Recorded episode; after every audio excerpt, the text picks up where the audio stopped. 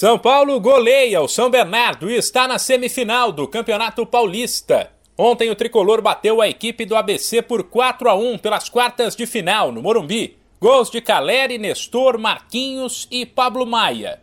Porém, apesar do placar elástico, foi um jogo estranho. O São Paulo começou nervoso, desorganizado, deu chances ao rival e depois passou a dominar, com oportunidades perdidas no primeiro tempo. Após o intervalo, aconteceu a mesma coisa, só que aí a rede balançou. Reinaldo perdeu a bola e o São Bernardo abriu o placar no contra-ataque. O tricolor não desistiu, buscou o empate com Nestor. E aí a expulsão de Paulinho Mocelin do São Bernardo logo depois, aos 21 minutos, mudou o jogo, que era tenso para o São Paulo, e virou uma goleada.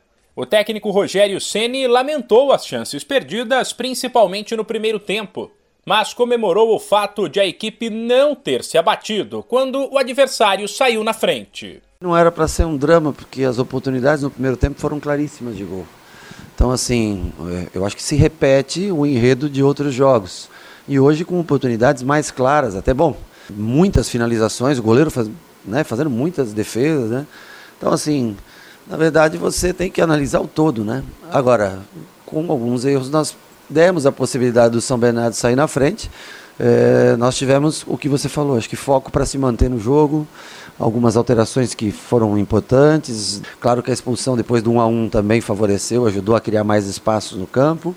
Mas independente disso, o time, o time agrediu o quanto pôde, né? Finalizou muito, teve muitas oportunidades de gol.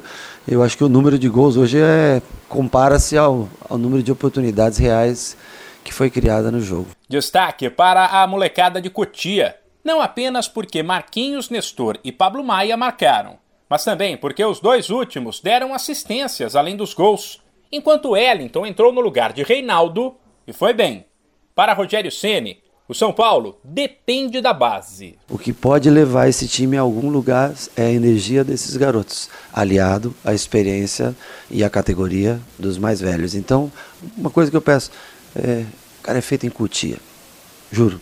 Tem oportunidade. Pablo Maia, Igor Gomes, Sara, Nestor, Wellington, Diego.